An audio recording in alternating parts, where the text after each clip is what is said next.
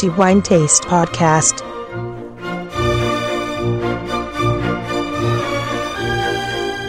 Benvenuti ai nostri ascoltatori a questo nuovo episodio del podcast di The Wine Taste. Dopo una breve pausa durante la quale ci siamo occupati di altri argomenti, riprendiamo la valutazione sensoriale del vino occupandoci del vino spumante. Ovviamente abbiamo iniziato qualche episodio fa l'analisi visiva del vino e pertanto, trattando i singoli tipi di vino, in questa puntata dedicheremo ai vini spumanti. La caratteristica principale che rende i vini spumanti riconoscibili come tali è l'effervescenza, o bollicine come talvolta si definiscono. Prima di comprendere il ruolo dell'effervescenza nell'aspetto visivo di questo stile di vini, cerchiamo di capire invece come si produce uno spumante. Va detto che le tecniche sono molteplici. Si possono riconoscere tre tipi fondamentali di produzione di vini spumante. La prima è quella di interrompere la fermentazione alcolica, mantenendo fra l'altro anche una quantità di zuccheri residui, o meglio non fermentati, piuttosto alta. Nel contempo la fermentazione è svolta all'interno di contenitori chiusi, detti tecnicamente autoclavi.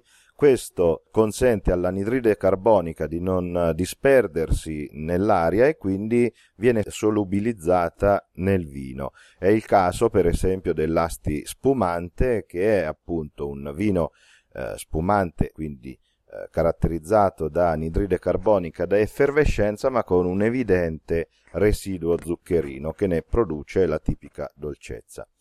Sempre utilizzando dei contenitori chiusi a tenuta stagna, troviamo anche il metodo Martinotti, ideato dall'italiano Federico Martinotti, poi ripreso qualche anno più avanti dal francese Eugène Charmat, nome con il quale si conosce principalmente questo metodo nel mondo. Si tratta di rifermentare un vino quindi che ha completato la sua procedura di produzione esattamente come qualunque altro vino, e quindi fatto rifermentare all'interno di questo contenitore a tenuta stagna, un autoclave, così da consentire una nuova fermentazione, ma oltre a questo anche la solubilizzazione dell'anidride carbonica che si produce durante questa fase.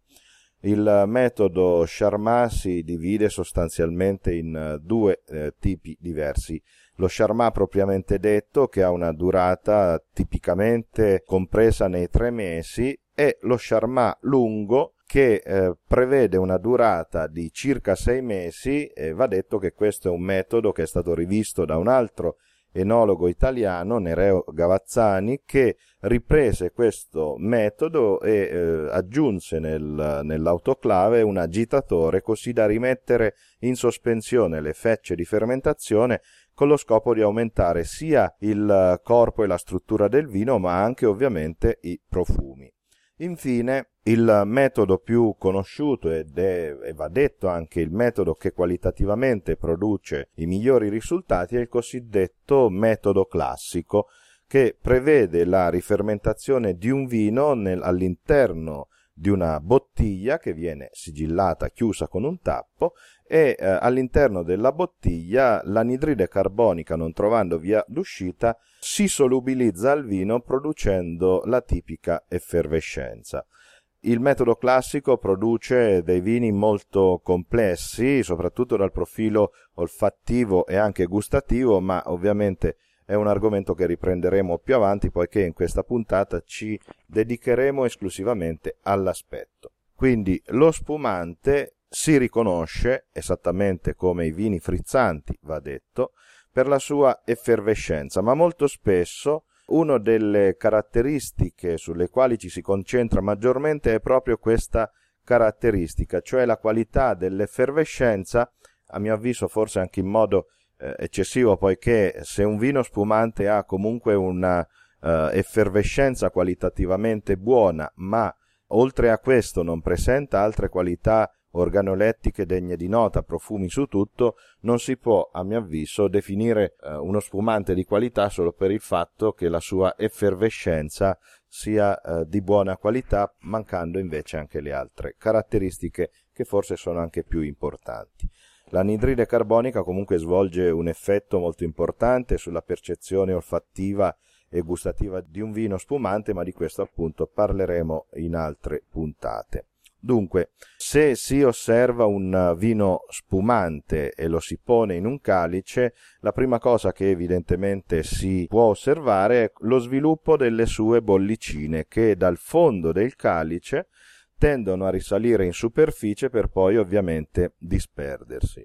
Questo piccolo fenomeno, per così dire, in realtà assume significati molto diversi e vanno valutati in tre caratteristiche diverse. La prima, e probabilmente anche la più importante, è la dimensione delle bollicine.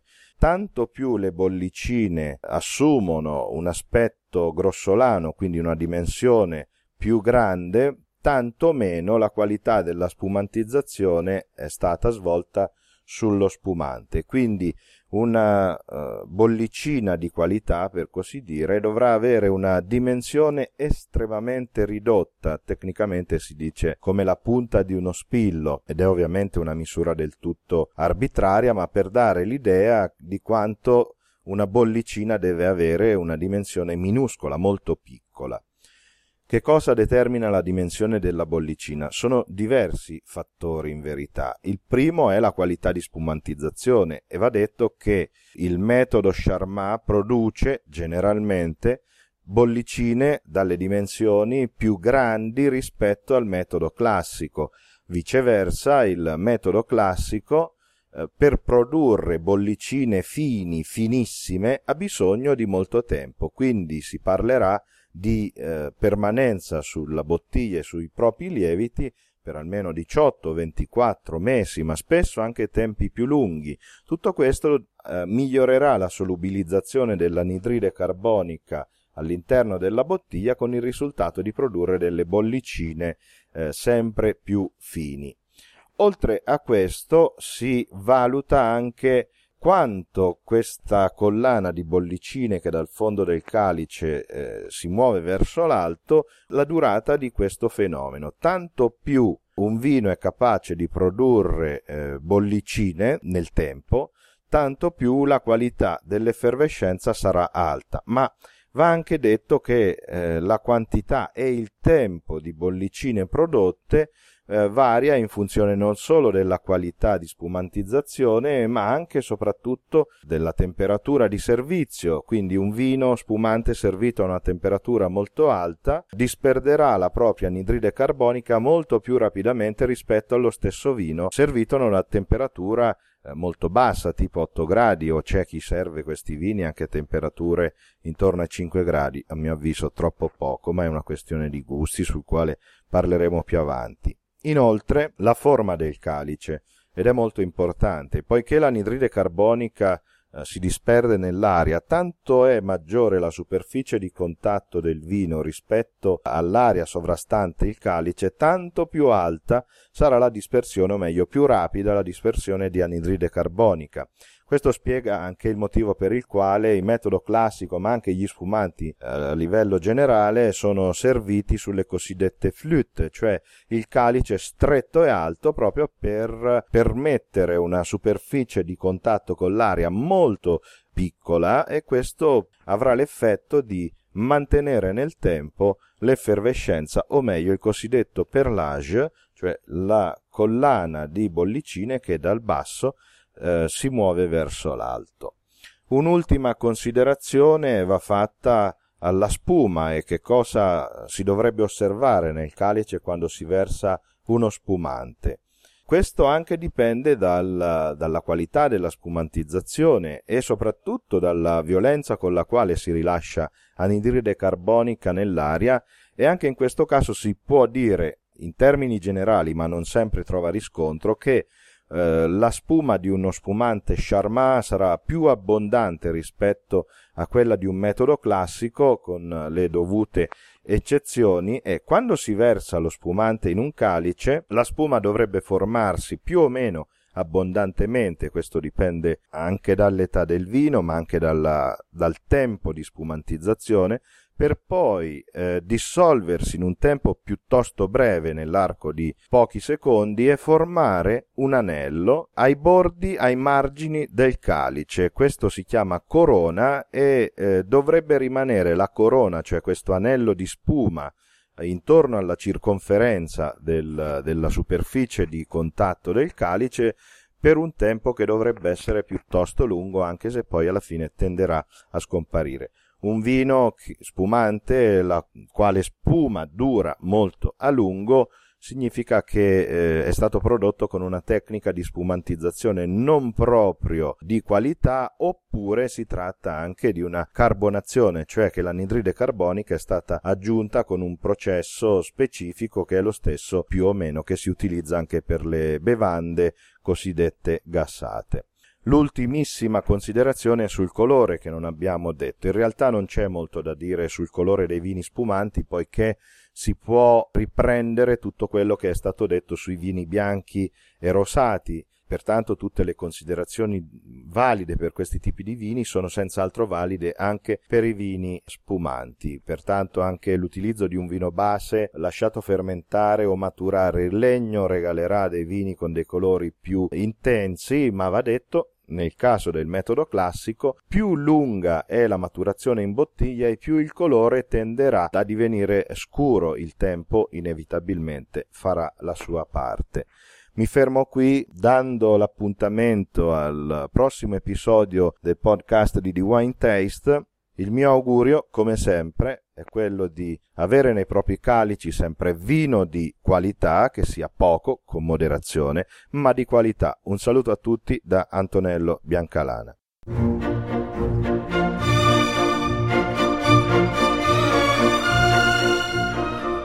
The Wine Taste Podcast.